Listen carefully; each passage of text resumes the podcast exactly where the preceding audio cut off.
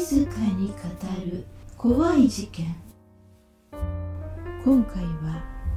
2021年10月一方的に好意を寄せていた女性に交際を断られたことから女性の両親を殺害し住宅に放火し全焼させた犯人遠藤祐樹について語ります。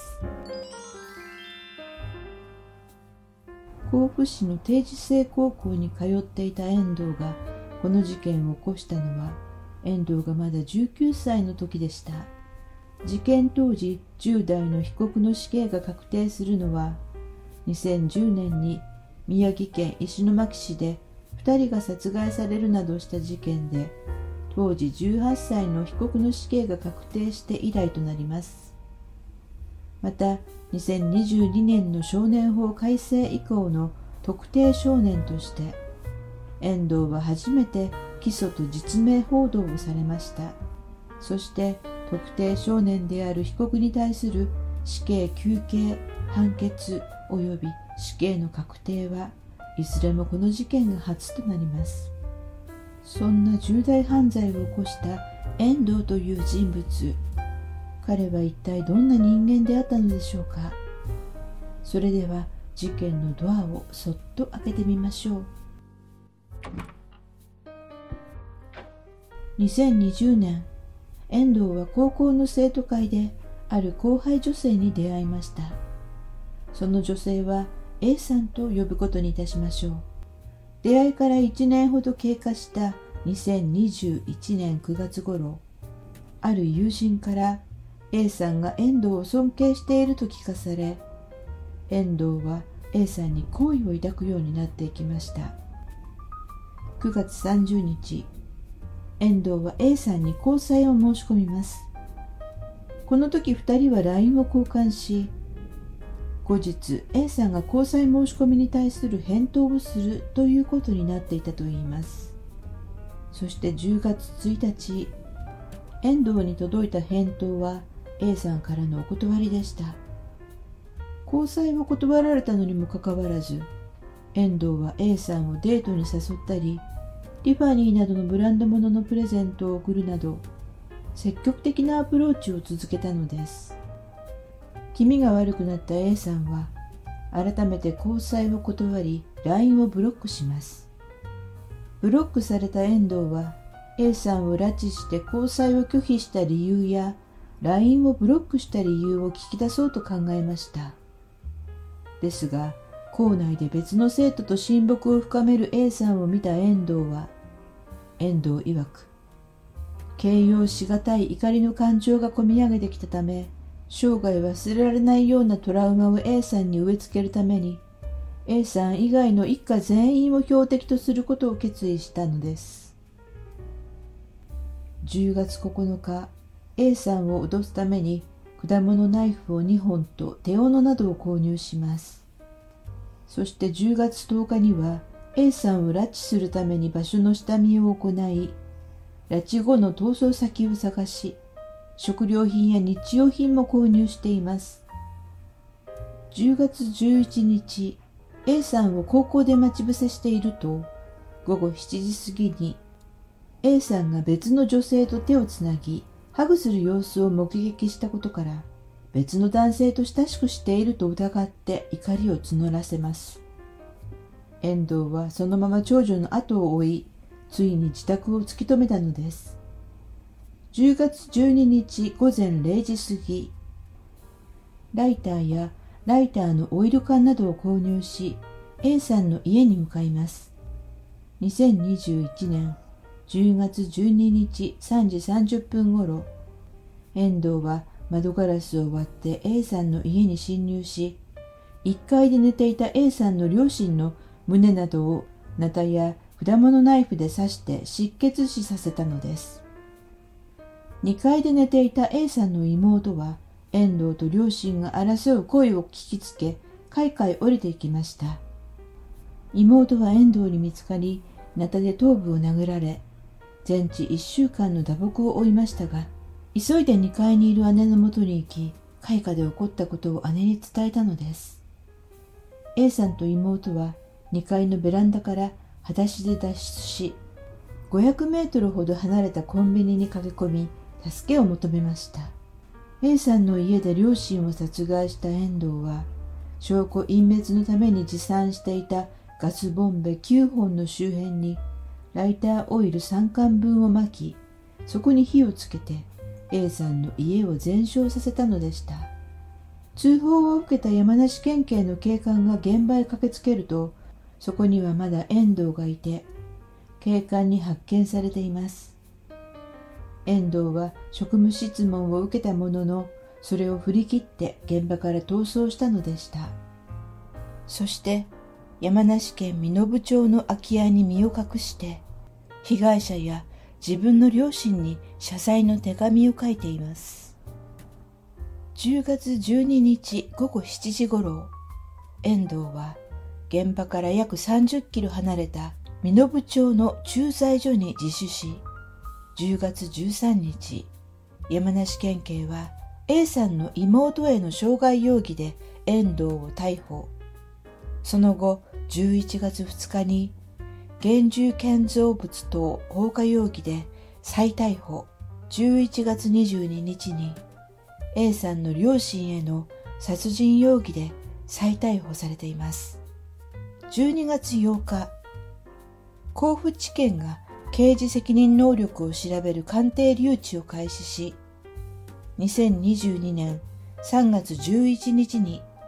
地検は遠藤被告に責任能力があるとして火災に送致。4月4日火災が刑事処分相当と判断し遠藤被告を検察官に逆送。4月8日地検が殺人罪などで起訴したことから遠藤被告の氏名を公表。これが特定少年の氏名公表の全国初のケースとなったのでした。そして2024年1月に裁判員裁判にて死刑を宣告され、控訴を取り下げたことから死刑が確定。これにより特定少年の被告人に対する死刑求刑、判決、確定、いずれも遠藤が初めてとなりました。甲府地方裁判所は19歳という年齢を最大限考慮しても、刑事責任の重大性や公正の可能性の低さから死刑を回避する事情にはならないとして死刑を言い渡しています。裁判の中で遠藤は A さんの父親への最初の攻撃でハンマーを使ったことや放火した際に早く燃えるようにと毛布で炎を煽ったと話しています。遠藤を精神鑑定した医師は、遠藤被告は攻撃的な飛行を繰り返す行為障害、養育者との愛着が形成されないことで対人関係に問題が生じる反応性愛着障害、持続的な虐待などが原因で発症する複雑性 PTSD があったとし、犯行当時に精神的な病気はないが精神障害はあったと説明しています。また臨床心理士は遠藤が希望していない就職先を母親から勝手に決められ少しでも良い就職先に行きたいと努力してきたことが報われずに絶望を感じるなど限界状態だったと指摘 A さんとの交際が唯一の望みだったがそれも断られたため怒りを一気に晴らそうとして危害を加えようと考えたのではないかと犯行動機を分析しています。一方、被害者である A さんは、もしも自分が LINE をブロックしていなかったら、事件は起きなかったのではないかと自身を責め、フラッシュバックが毎日のように続き、PTSD に苦しんでいるといいます。犯人がたとえ死刑になったとしても消えない被害者家族の痛み、自分のために殺されてしまった両親に対する A さんの心情を思うと胸が痛みます。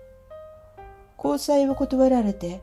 好きだった女性の両親を殺害して家に火をつけるという凶悪な犯罪を犯し、特定少年として死刑が確定したこの遠藤は一体どういう環境で育ってきたのでしょうか。遠藤祐樹の母親は二度結婚をしています。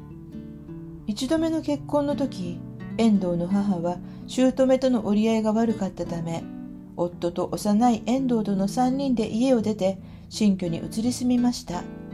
ところが遠藤が小学校2年生の頃父親が給湯器の窃盗容疑で逮捕されてしまったのです。執行猶予判決を受けて自宅に戻ってきましたが父親の起こした事件は近所に知れ渡ってしまい遠藤自身もまだ子供であったのにもかかわらず友達から泥棒のレッテルを貼られてしまったのだといいます。遠藤の母親はこう話しています。友達の保護者が勇気と遊ぶなど言い友達と遊べなくなったんです。親友だった子供の親が勇気が任天堂 d s のソフトを盗んだ。ソフトのケースが敷地に落ちていたと怒鳴り込んできたことがあり私は勇気に何度も問いただしましたが彼は絶対に取ってないと言い張ります。それで家中ひっくり返すほど探しましたがソフトは出てきませんでした。あの時のことは勇気と友達を遊ばせないために勇気に濡れ衣を着せようとした親の画策ではないかと今でも思っています。遠藤は小学校を休みがちになってしまいこのことから別の学校に越境通学するようになったといいます。越境通学するようになってからは遠藤は学校に通えるようになり友人関係も良かったようです。その一方で遠藤の母親と父親の関係は冷え切っていきました。夫婦の会話がなくなりついに2人は離婚することになります。離婚してすぐに遠藤の母親はパート先で出会った男性と結婚。この男性が養子縁組により遠藤の養父となったのです。遠藤が小学6年生の頃母親と新しい父親との間に妹が生まれています。妹が生まれて4人家族になると新しい父親はこういう提案をしてきました。この先家族が増えると部屋が狭くなる。アパートの隣の部屋も借りよう。勇気の部屋にして行き来できればいい。つまり勇気の家を自分たちとは別にするということです。これに遠藤の母親も賛成します。まだ小学生の子供を家族から切り離すということは子供にとってかなり過酷な宣告だったに違いありません。遠藤の養父はかなり神経質で食品や日用品のストックを常に置いておきたいタイプだったのですがそのストックが切れるとすごい剣幕で怒鳴るようになっていったといいます。料理の仕方や出し方についてもかなり強く文句を言うようになり